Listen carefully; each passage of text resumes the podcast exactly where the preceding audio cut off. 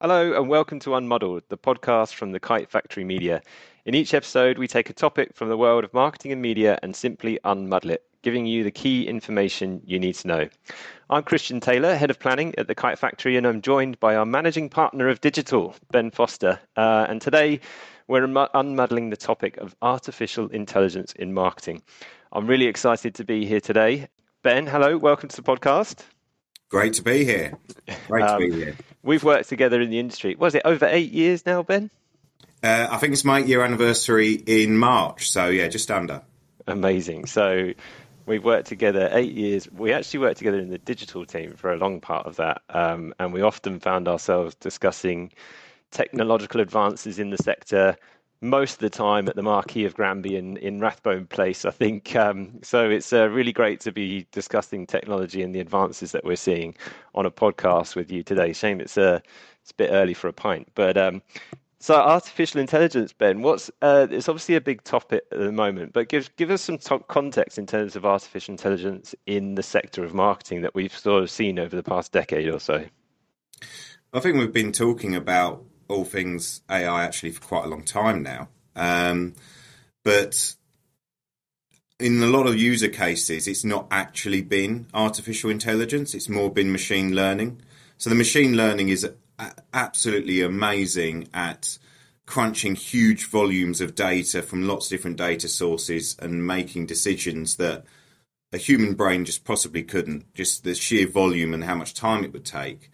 But you know, a lot of the uh, people have claimed that that is AI. Now, AI more is where things can then take it a step forward. Think more like a human brain. Make take some leaps of connecting certain things together, etc. So there obviously have been some organisations that have been doing that. The the big players, the Facebooks, the Googles of this world, the the way that they've built their technology stacks very much uses AI in its truest form and to its maximum potential.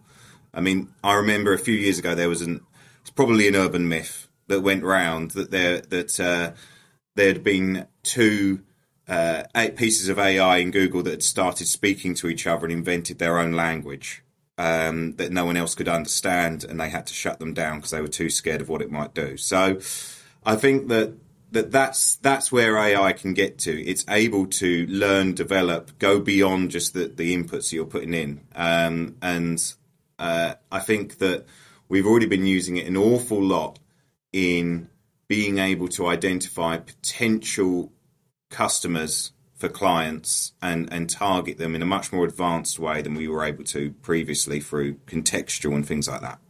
Yeah, I, I agree. It's as over the years we've seen ad tech sort of introduce the the language I say I say the language in their marketing. They talk about artificial intelligence a lot, and that's every like you say everything from two biggest companies in the world in advertising technology, Facebook, Google, but it stretches to some of the others as well. Things like Salesforce. I know all the CRM platforms utilize it as well for, and it tends to be like you say in the back end of those technologies from a marketer's perspective. You kind of see you don't really see it happening. It just sort of helps you improve the the things that you're doing. Whether that is trying to make a display advert convert better or, or reach more customers more effectively it's been that sort of iterative technology um, which has been consistently pr- improving over time so we've been doing it for years in, in one sense, um, but the topic sort of exploded a little bit uh, over the last six months, even last 12 months or so.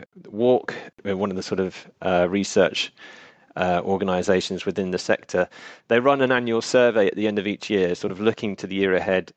And they ask, I think it's over 1,700 marketing executives to sort of think about the trends of the year ahead and when asked back in November 2022 um, which emerging technologies they expect to be most important in 2023, 42% of them said artificial intelligence. And it has been the top of that survey since 2020. And I think um, it's it's interesting to unpick why there's been this refocus on artificial intelligence. So, but what, what do you think at the moment uh, AI has been sort of such a hot topic right now? I just think there's been a huge step change in uh, the way that we're using it. Like like you just mentioned, it, it was largely in the background. It was the, the, the sort of engine that powered things, but that marketers sort of didn't really use it, you know, in terms of almost customer facing ways to create, whether that's, you know, content or whatever else.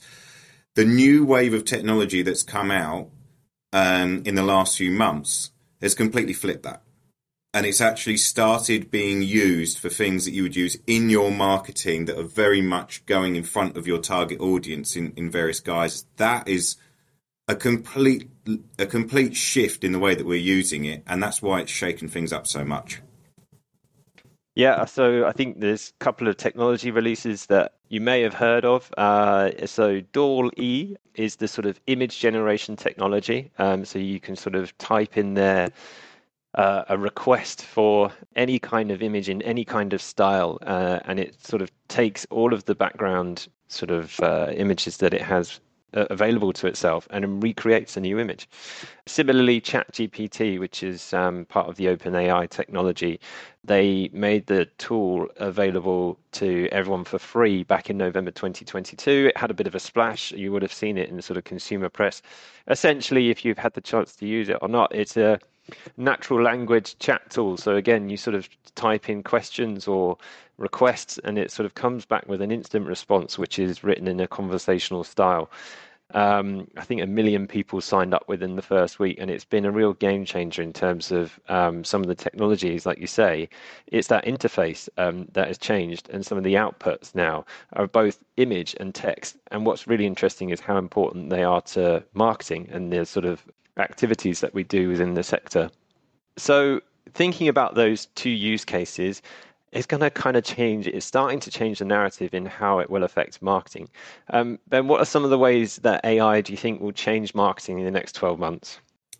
So I think that the first thing here is that this is a huge step change. This isn't an incremental sort of improvement on existing technology, etc. This is a complete step change.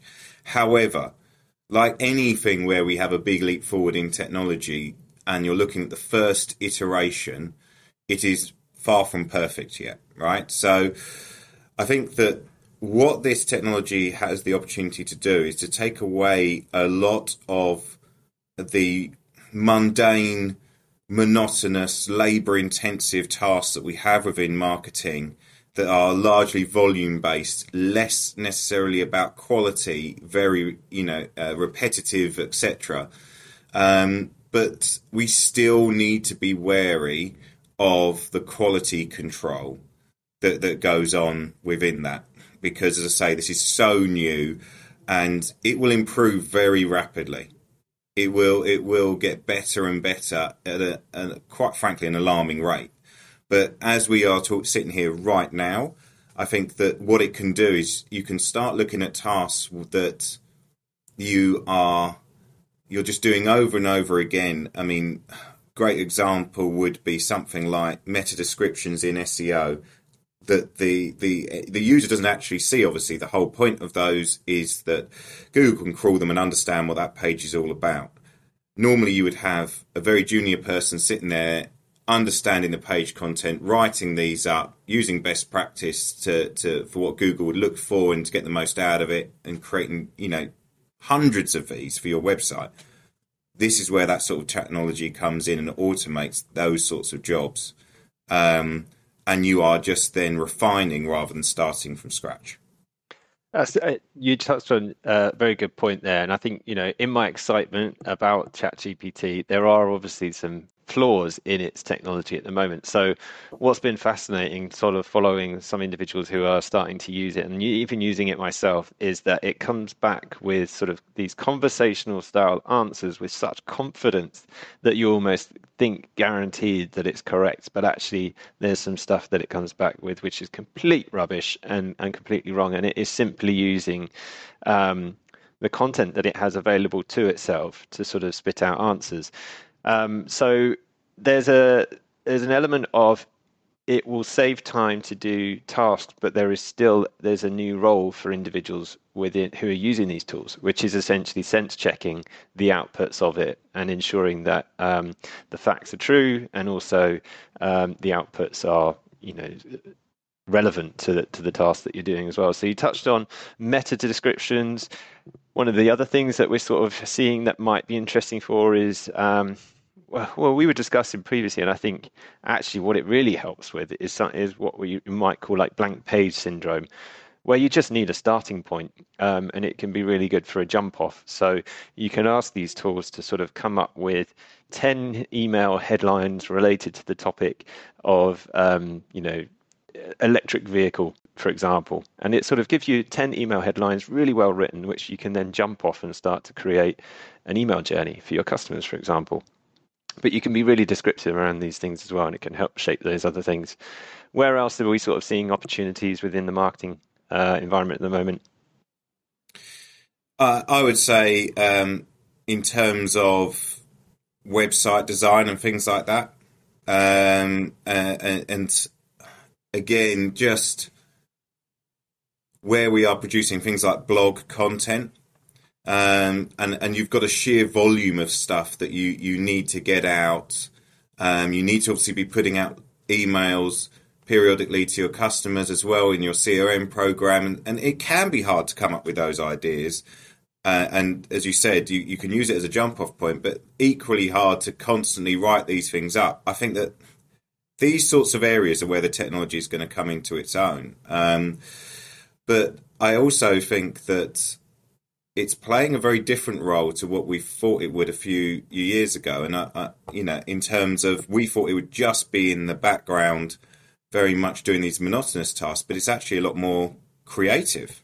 Exactly. I, it's a it's a very good point. I think there was a I was listening to Sam Altman, who is the founder of, of OpenAI and the, who produced ChatGPT, and I think if you went back decades ago, we all thought of AI as sort of taking jobs away from the sort of uh, less skilled labor tasks um, and sort of working their way up through into skilled. And then you know eventually you know those that who do art and sort of uh, written creative industries were protected because that is a human thing only humans can do but interestingly it's it's literally flipped reverse and it's those things like blog content writing journalism um, illustrations for websites you know cr- graphic design which actually if you just need a simple illustration to sort of show what your website does on a landing page or uh, those sorts of things, it I can see tools that are that are able to to sort of develop those sorts of things uh, in an instant.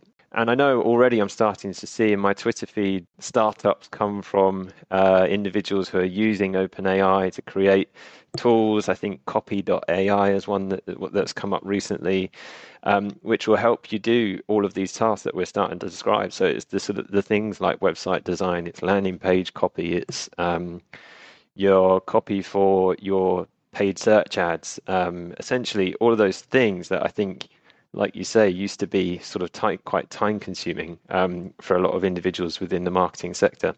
So that's the now, and I think there are starting to be some use cases. Of course, we've got to be careful in terms of uh, sense checking the outputs.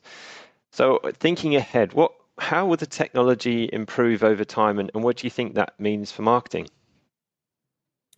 Uh, I think it means quite a lot, really, um, in terms of the impact is going to be felt. Uh, it might not be immediate. I think that sometimes we can think that uh, a bit like the old year of the mobile all those years ago, these things are going to have an instant, huge, Im- you know, uh, impact across the way that we work and people behave, and it takes a bit more time than we thought it might. Um, but it will have a huge impact, and I do think Google are worried.